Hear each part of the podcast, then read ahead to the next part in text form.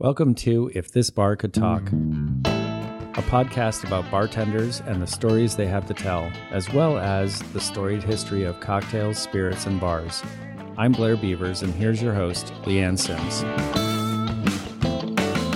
Welcome to the podcast, listeners. Today, on this snowy Sunday, we are at Alibi with Rachel Kaufman and Michael Kirkland. Guys, thanks for being on our podcast. Hey, thank you for having us. Thank you. So, tell us about Alibi. How did it start? Well, the year was 2020, and uh, and a lot of businesses unfortunately did not survive what 2020 entailed. Uh, we managed to have an investor that was interested in pursuing a bar, and we picked this up from what was uh, Bourbon and Barley. And after a few months of renovations, uh, we said, okay, there is no end in sight to the pandemic, so we just decided to open in November of 2020.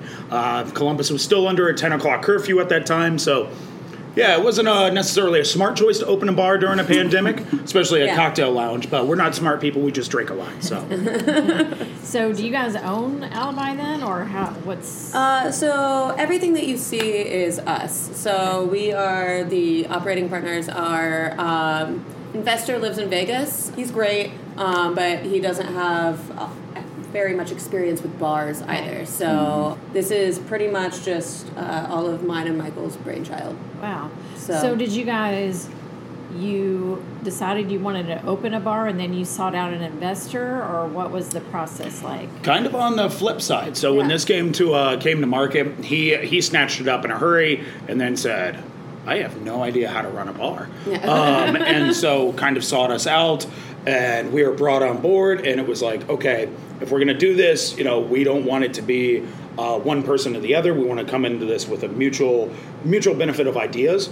And so each of us have a skill set that we brought to the table. So Okay. So, are the cocktail names, you guys come up with those together, or is that one or the other, or? Um, Because there's a lot of really, really inventive, fun names for your cocktails. Uh, so sometimes we come up with the cocktail first and then figure out a name. Uh, but we also have a running list of names okay. uh, that we're like, so this would be a great cocktail name. What kind of cocktail would it be? Um, That's so fun. So, So- you Yeah. kind of reverse engineer Yeah, it. I, uh, 'cause we talked to a lot of bartenders who say that one of the hardest parts of creating a cocktail is, is naming, it. Yeah. Um, so we come up with the names first sometimes, uh, which is honestly where we have the most fun. Um, Well, you know, and it- it's one of those, um, especially as we're kind of looking forward to our next Valentine's menu. Things that we've had on these last previous menus were first created for our previous Valentine's. So it's like Valentine's is a time when, you know, it could be a moment of celebration or it could be a little bit more somber. How do we bring light to that somber where it's like, hey, you're alone, but here you are. Here's your walk of shame cocktail. Yeah, You know, so it's uh, things like that where, you know, us having a lot of uh, tongue in cheek cocktail names really gets people to experiment as well and have more fun. Whereas, you know, I've been to so many places where, you know, the uh, the cocktails are named something amazing like uh, left seat of the throne or you know something crazy like that. And it's like oh that sounds amazing. But we didn't want that serious element. Yeah. um, some of our cocktails have a little bit more depth. We've had things that like uh, reference Japanese empresses and stuff like that. So when people want to talk history, we can. Or we've had cocktails called Rum Job, and you know, and it's like, yeah, you get what you get. So yeah, I actually think Misha's Secret and Rum Job were on the same menu. yeah. so So, you So know, my- just very polarizing. You guys are going to make us a cocktail, right? yeah. What are you going to make us today? Um, so one cocktail that uh, we were thinking about making for you is uh, called Curse Breaker. Uh, it's one of mine. It is a gin base um, with uh, Genepe des Alpes, uh, Salers uh, Aperitif, a um, absinthe rinse. Um, I'm forgetting something. Uh, yellow chartreuse, um, and it's a St. George uh, terroir gin. So. Alright. Okay. Um, so the other one that we're going to roll out, we're basically going to take one cocktail, split it into four, but it's our Lenny's goat cheese and dark cherry. Um, so a couple years ago, I was doing consulting work for Beam Suntory, and they were uh, they were introducing Squirrel whiskey to the market, and they said, "Can you make a cocktail with this?" And I go, "I've never tried it. I don't know." And they said, "Well, yeah, it's not on market yet, so we don't know. We don't even have a sample bottle to give to you." And so finally we get it in, and Squirrel Whiskey has like this roasted peanut flavor versus a lot of sweetness that other peanut butter whiskeys have. And so I was kind of in the searching the flavor Bible, and I'm like, I want complementary flavors. Goat cheese was one of them. I'm like, I've done a lot of fat wash whiskeys. I've never done goat cheese. Yeah. So I infused the uh, uh, squirrel whiskey with goat cheese and tried it after three days, and I said, "This is awful." and it just had that dryness of the goat cheese, and I said, "All right, I need another complementary flavor, cherries." And so I made a tart cherry mash with wildflower honey, a little bit of vanilla, some uh, red wine vinegar, and salt, and then added some cinnamon to it. So it's goat cheese peanut butter whiskey with tart cherry, finishes with baking spice notes, and it is kind of uh, our weirdest cocktail on our current menu. Um, and yeah, it's taken it's taken people where they try it and they're like. Uh, I'm gonna fuck this up, and this is a goat cheese cocktail. Yeah. Wow! Thank you for changing my world. So Yeah. we're also gonna roll one of those out for everybody. So. Awesome. Cool. All right. Well, now I really am thirsty. yeah, let's take a break and uh, make a cocktail. We'll be right back.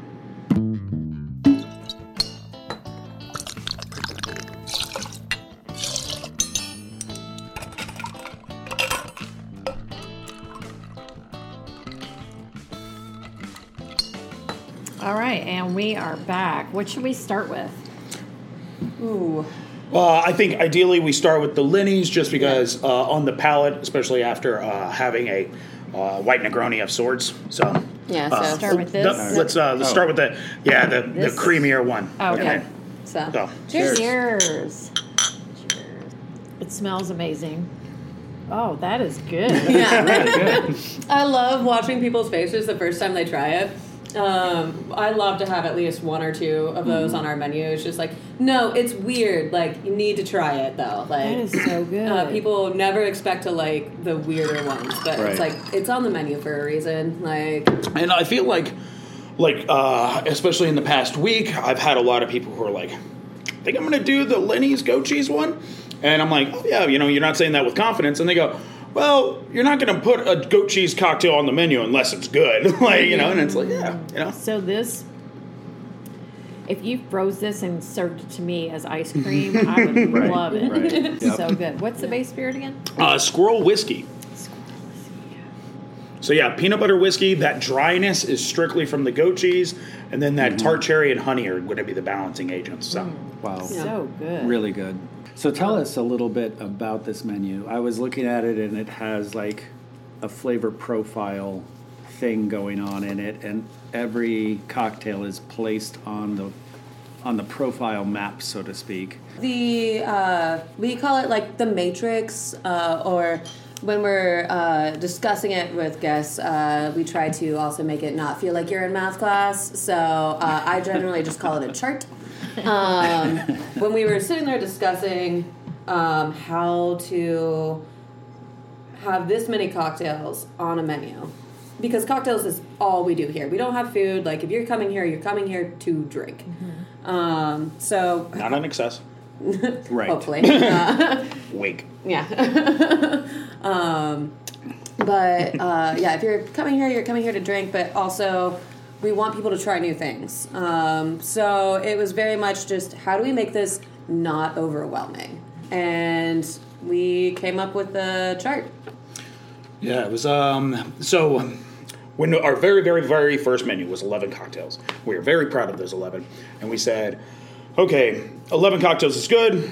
Every other bar up and down the street has you know 10 to 15 cocktails on their menu. So we just said, let's do 30 because again, not smart. We just drink a lot, and and then it was how do we uh, make 30 cocktails a little bit easier to digest. You know, uh, some amazing bars use flavor wheels, and so we looked at plotting it out on a flavor wheel. And a pie chart with 30 cocktails was like, I don't even know how to read this. This is way too much information here. And so we were just kind of back and forth, talked about like a T chart, a graph, things like that. Looked it up, didn't find anything as far as a cocktail menu that used this idea, but used things like a Scotch flavor matrix. And so we started kind of creating our own axes. We plotted it out and we rolled it out, and our first menu had tw- our first large menu had 20 of our craft cocktails and then 10 classic cocktails. So old fashioned, Manhattan, Mai Tai, margarita, things like that. And we coached people on drinking where find a classic that you're familiar with. anything around that classic will have a similar flavor structure. So if you know you like this classic, this build wise, it's going to be similar. And so it got people to experiment. Next menu after that, we actually moved up to 30 of our creations, cut the classics back down to six because people were starting to understand how to drink our menu. And then the next menu after that, eliminated classics altogether and had only our offerings. So But if somebody comes in and just wants a regular Manhattan, you can you'll do that Absolutely. for them. Absolutely. Okay. Yeah. All right, Rachel, tell us about this cocktail that you made for us. Uh, so this is one that I really love. It is my version of a white Negroni, um, but it's a lot more like sage. It's a lot more herbal. It's a, a lot brighter. I don't know. I just really, I really enjoy this cocktail. I the, well, the flavor is great. The mouthfeel is Yeah. amazing. Like it's Very got silky. Yeah, so um, I think that's from the Genepe that's in there because it's got like that like sweet sugar. What's like- Genepe? Uh, Genepe is an alpine liqueur. What are the main Mm. ingredients? Uh, I can't pronounce it, uh, but it translates to mountain sage. So it's just like a, but it's like a sweeter herbal liqueur. And what So- uh, gin did you use? Uh, St. George Terroir. So that's going to be um, kind of more of like your foresty uh, style gin. So gonna get like Douglas firs, uh, again some more sage in there, but like the yellow chartreuse and the Salers kind of like help brighten it. Yeah. Um, the absinthe uh, mist that's on there is uh, ab- actually an absinthe blanc. Um, so it's not going to be overly aggressive. Well done. This is a really good cocktail. What is your favorite on your menu? Um, honestly, I'm between that and Eve's Deception. I really love that cocktail. What's your favorite? Uh, so uh, one of my outside the box ones, um, again, a little bit more of that that craft centric cocktail. It's called Here Today, Gone to Amaro, and it's actually uh, built with two different Amaros in it, and it's one of those that just have so much love for because, as a lot of people in this industry know right now, Amaros are can be very difficult to come by. So you know we're doing split bases, trying to build flavor profiles around all this stuff. But yeah, it's uh, it's just Amaro based, and that's where you know us when we go out, it is we look at the weirdest thing on somebody's menu and we get it because we're like, all right. What was this bartender thinking? What was this, you know, bar manager? Why did they want this on the menu? And sometimes it's like, okay, I know why this isn't the biggest seller because it's a little bit more obscure of a cocktail. Or we try it and we're like, we know why this isn't the biggest seller. it's, you know, so, but we always love to try the weird stuff that's on a menu. So, Rachel, I'm I'm curious mm-hmm. on this cocktail. So, I know you love gin; it's your favorite. So, obviously, you're like, I'm going to do a delicious gin cocktail. So, did you? From there, did you go? Oh, I'm to do it with yellow chartreuse, and then from there, you're like, oh, I'm to add a s- absinthe. how is that? Um, so actually, uh, the yellow chartreuse and absinthe were actually the last things. Um, so I knew that I wanted to do a gin cocktail with uh, Genepe. So I kind of started from there. Then I got in the Salers, and I was like, well, this is going in there. So that's kind of like how it started. And then from there, like the, it's just like a quarter ounce of yellow chartreuse. So that was just kind of there to brighten it. Same with like the absinthe was like a finishing touch. Um, but it was mostly like I knew I wanted to make a gin cocktail with uh, and Salers. And so from there, it was just finding the right gin, figuring out the right ratios. So, like that cocktail, uh, I originally rolled out with um, Uncle Val's Botanical Gin, Okay. which is one of my personal favorites. I love that gin. Uh, it's like heavy lavender uh, and sage, like two of my favorite things. But it, it was a little too delicate um, and just didn't stand up well in this cocktail. The lavender, like, kind of just didn't hit the right notes. Um, so from there, it was just kind of like switching out gins, trying to figure out which one fit. That's Um, interesting. Do you have a specific recipe that you created at some point that it, you're most proud of? I Like, say- not necessarily on this menu, but you know, um, kind of over the years, especially creating as much as we have either for our menus in the past or for different restaurants, things like that. When it came to this goat cheese one, it was my most obscure cocktail that I created. Where, uh, again, I created this two years ago, and a lot of times when I create a cocktail and I look at my notebook a couple years later, I'm like, what was I thinking? Or like, or sometimes I'm like, ooh, I'm excited to try that again, and I'll roll it out. And sure enough, there was one time I rolled this cocktail out and I wrote it down so proudly. And I tried it and I go, this is awful. What was I like? You know, like, did I write down the ratios wrong? And I'm looking at it, I'm like, there's no way to salvage it. This is one a couple years ago I came up with. And so being able to roll it out when we did and being like, no, this is still solid. And I love doing new weird things. You know, we've got we've got our massive sellers, but like people that want an obscure cocktail, that's what I absolutely love. So probably goat cheese washed whiskey for myself. Cool. Um, I mean, going off of that, like I also love the weird ones. So I had one uh, aloe pulpit, um, and that one was um, the gin by itself. So it was another gin base, but I infused it with squid ink and seaweed. Oh my gosh. Um, and so the gin by itself smelled like the ocean, like just mineral briny, not good by itself, like at all. Like like a beach in New Jersey. Yeah. Okay, like- um, but then added some like aloe, uh, water, some cucumber juice, a little bit of um, cane sugar, and it just brightened it all up.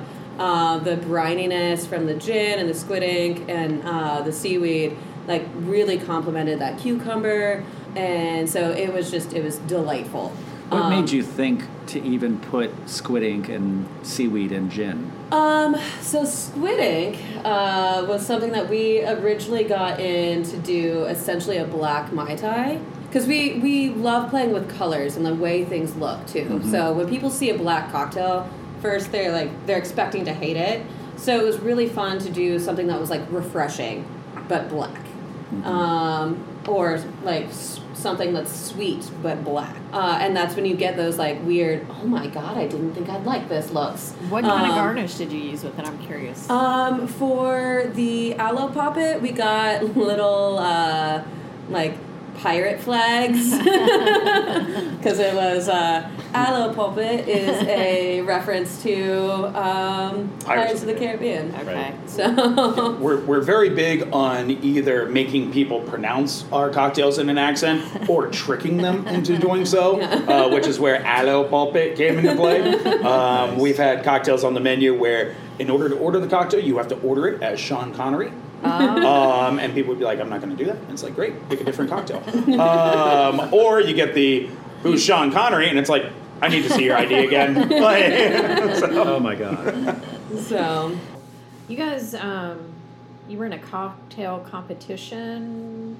I was recently? yeah. As So- I recall, you won crowd favorite. I right? did yeah. So I imagine winning the judges picking your cocktails number one is great, but I feel like fan favorite would be better because you're having so many people pick your cocktail. And what does that feel like? Um, honestly, uh, great. Um, uh, but yeah, I do actually. I love the fact that it was fan favorite, not like judges.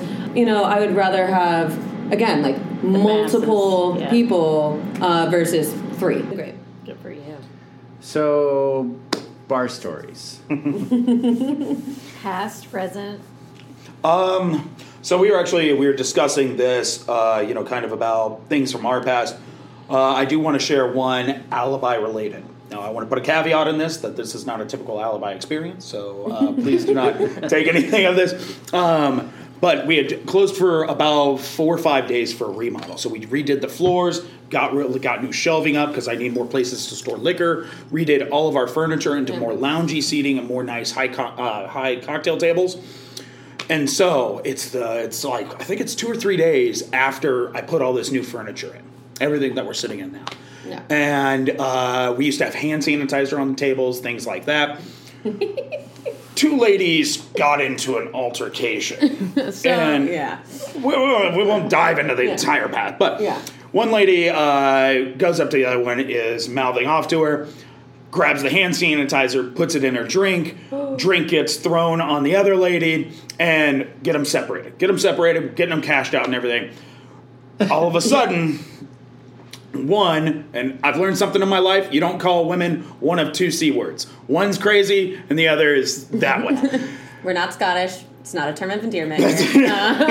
so she yells that across the bar. Other one loses her mind, runs, grabs one of these chairs, and the one I'm sitting in, I believe. Absolutely. Possibly. They get they get moved around. Um, and and then we managed to like like our bartender catches her as she's picking up the chair and is like, no, no, no, gets them out. And as I'm like reviewing this this craziness in my mind, I'm like, when I was buying furniture, I never thought how, how could this be used as a weapon? like, do I need something with more heft? Do I need something? Do I need to bolt him to the floor? Yeah. So that's probably the, the craziest thing that we've seen here. Yeah, I'm like, uh, one of my favorite like uplifting bar stories is at the Keep. Um, we got a lot of like celebrities in there, uh, which was um, like there was there was one time where uh, I can't remember the comedian's name off the top of my head, but he came in after his show at the Palace. Uh, I managed to uh, spill a purple beer all over his girlfriend's white pants. Um, oops. Uh, in my defense, though, she pulled up to a, a chair to a spot that was not supposed to have a chair, so fault. Oh, no. Um, but I managed to turn it around and make them laugh a lot, and I was like, "So it's not me; it's the white pants. It's fine." Um, because you can't get you can't wear white pants in public. Like you're always going to get something on them. I just per, like made it happen a lot faster. Uh, um, Rock on the Range. Uh, it became Sonic. I Yeah, believe. yeah. Um, so one year when I was working at the Keep, uh, Sonic Temple, all of like the artists were staying, um, which was a super fun time uh, for me because I am slightly a metalhead. Uh, um, and uh, so we we had a lot of interesting people there. Um, and there was uh, this one guy that like just came, sat down at the bar, just like cool, and then started talking like shit. So I started talking shit right back to him, and uh, like it was fun, like it was just playful. Uh, and I was like, okay, yeah, you're kind of an asshole. I, I get it. um, and then I just was like, anyway, whenever you decide what you want to drink, instead of just making fun of the menu, uh, let me know. And then I just like kind of walked away. And uh, one of my friends looked at me and was like, you know who that is, right? And I was like, I have no. I'm like uh, very like pop culture blind. I don't recognize anybody. Uh, and he's like, he was like, that's the drummer for the Foo Fighters. Um, and I was like, well, I just called him an asshole to his face, so I'm just really gonna have to lean into it now. uh, and uh, they actually ended up loving me. They tipped generously uh, and gave me VIP tickets to Sonic Temple. Um, That's awesome. So it was lovely. Um, so yeah, that's uh, that's one of my favorite Very like cool. uplifting bar stories. Um, That's a good one. yeah, I was going to go Yeah. a way different direction. listen, I'm like I'm trying not to dwell on the trauma. Okay. I'm like I found many a woman making out with a homeless man. Um, those are the sad ones. Uh, I was uh, managing, um, let's say, a very popular social bar on High Street here, and all of a sudden, guest comes up, and they're like, um, "Do you mind going and checking on that woman?" And I'm like, "Sure." And you know, it's a packed house, and we had occupancy of 300 people. So I look. Sure enough, uh, you know, an attractive young woman is pretty much soliciting all these tables, just going up and being like, "Who's going to take me home tonight?" And Nice. like, and in this type of bar, it's not that it's you know an unusual thing, but like the fact that people are complaining about it, I'm like, oh, okay, like you know, so uh, so my spiel whenever I'm cutting somebody off, whether I'm you know trying to just say, hey, you know what, this isn't the place for you, is hey, how's your night going? I say, hey, it's going good, awesome, seems like it. Unfortunately, I'm just gonna have to ask you to have a good night elsewhere. We can't serve you anymore. I know I'm, you know, I'm not trying to be super uh, aggressive and be like, you're drunk, you're out of here. That's what always leads to the fights. And so I go up and I'm like, hey, how's your night going? She's like, it could be better. I'm like, well, this is going sideways real quick. and I was like, uh, unfortunately, I'm going to have to have you have a good night elsewhere. And she's like, where are we going? I'm like, okay, all right, I am losing this real quick. And so I'm like, you know what? Let's actually get you in an Uber. And she's like, okay, you call an Uber. And I'm like, no, no, no, nope. Once again, not gonna, I'm not putting you in an Uber. So get an Uber on her phone, escort her out. She's like literally trying to like drag me into the Uber. And my doorman at the time, I'm like, Chris, she doesn't come back in. And I just kind of pushed her in the Uber and I was like, oh God. But I'm just like, ha! Never thought that that would be the person that I would kick out tonight. There we are. So, Nice. Yeah. All right. So, um, can you share with us where we can find Alibi and what your hours are? Um, so we are at 843 North High Street uh, in Columbus, Ohio. So pretty much, um, our hours are PM every day. Um, and Sunday through Thursday, uh, we close at 11, Saturday, Fridays and Saturdays. Um, and then uh, happy hour Monday through uh, about what you're going to get. yeah, we do a rotating happy hour anywhere from about 10 to 15 offerings for $5. So, Very cool. Very nice. Well, Rachel and Michael, thank you so much for being our guest today. We really appreciate it. Thank you. Cheers. yes, thank you Cheers. so much. and a little PSA from the Columbus Craft Cocktail Tour 30 is the new 20. So please base your tip at 30%, not 20. That's really, really old. And also remember during happy hour to tip on the actual price, not the happy, happy hour price. So cheers. Cheers. Cheers. Listeners, please rate, review, and subscribe wherever you get your podcasts. Check us out on Facebook and Instagram at Seabus Craft Cocktail Tour. Visit our website at columbuscraftcocktailtour.com for cocktail tour dates, women and whiskey tastings, special events, merchandise, and if you're looking for a gift for that special person in your life, get them a gift card to our cocktail tour, Greg Hansberry, and to the biographer for our original music. And please remember to drink responsibly and be cocktail curious. Cheers.